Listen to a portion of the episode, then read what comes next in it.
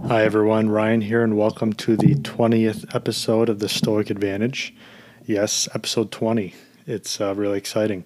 So, today I'm going to be reading a passage from Epictetus's Discourses. This is the discourse about how to fight against impression, and it's where he's talking about habits and the importance of building good habits as well as being aware of when we're building unhealthy habits. So here we go. Every habit and faculty is formed or strengthened by the corresponding act. Walking makes you walk better, running makes you a better runner. If you want to be literate, read. If you want to be a painter, paint. Go a month without reading, occupied with something else, and you'll see what the result is. And if you're laid up a mere 10 days, when you get up and try to walk any distance, you'll find your legs barely able to support you. So if you like doing something, do it regularly. If you don't like doing something, make a habit of doing something different. The same goes for moral inclinations. When you get angry, you should know that you aren't guilty of an isolated lapse. You've encouraged a trend and thrown fuel on the fire. So it's really interesting here because Epictetus is talking about two things. Firstly, he's talking about habit formation in the positive sense. So, if you're someone who is, for example, trying to become a better reader, or you want to run a half marathon or a marathon, if you don't put in the work all the time, and if you're interested in this idea of putting in the work, Steven Pressfield, who is um, famous novelist as well as nonfiction writer, talks a lot about the importance of putting in the work every day. So I highly recommend his books like The War of Art, Do the Work. They're great books to motivate you to do whatever work you want to do on a consistent basis. So Epictetus here is saying if you don't do that, if you don't put in the work every day, you're not going to be able to achieve your goals.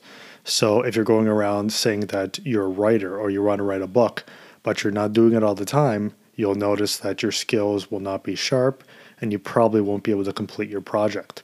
So he's talking about the importance of putting in that work every day and creating habits in order to do so. If you're someone who's interested in habit formation, I highly recommend the book Atomic Habits as well as The Power of Habits. They're great books which talk about the importance of creating certain cues within your environment to get you started on positive habits. At the same time, he talks about how we could also create habits for negative things, such as anger. So, if you're someone who tends to get angry very easily, if we don't create cues to get us out of those habit loops, we risk just continuing to fulfill those negative habits. So, if you're someone who gets angry, but it can be other things such as resisting sweets, you want to be able to create new sort of triggers that get you out of those habit loops. And that's why the books I mentioned before, especially The Power of Habit, is great because it talks about the importance of kind of reshaping triggers. So, triggers are things that when you walk into a room make you uh, perform a certain habit because it allows you to to gain some sort of satisfaction at the end. So, for example, if you walk into a room and you see treats, you'll probably go over there and start eating them. So, looking at treats as a signifier for something else, thinking, okay, that could signify me going out for a run. So, being able to reshape those habit loops are really important. So, Epictetus, someone who is a Roman uh, thinker who existed a long time ago, is already thinking about these contemporary ideas that a lot of the self development writers are talking about today.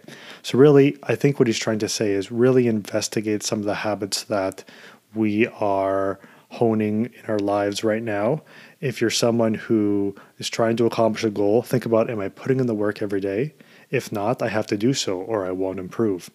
As well, think about something that you maybe want to stop doing or reduce and think about do you have anything in place to help you break out of that particular habit. So, thanks everyone for listening to today's episode. If you liked it, please follow the episode on whatever media platform you're using. And until next time, take care.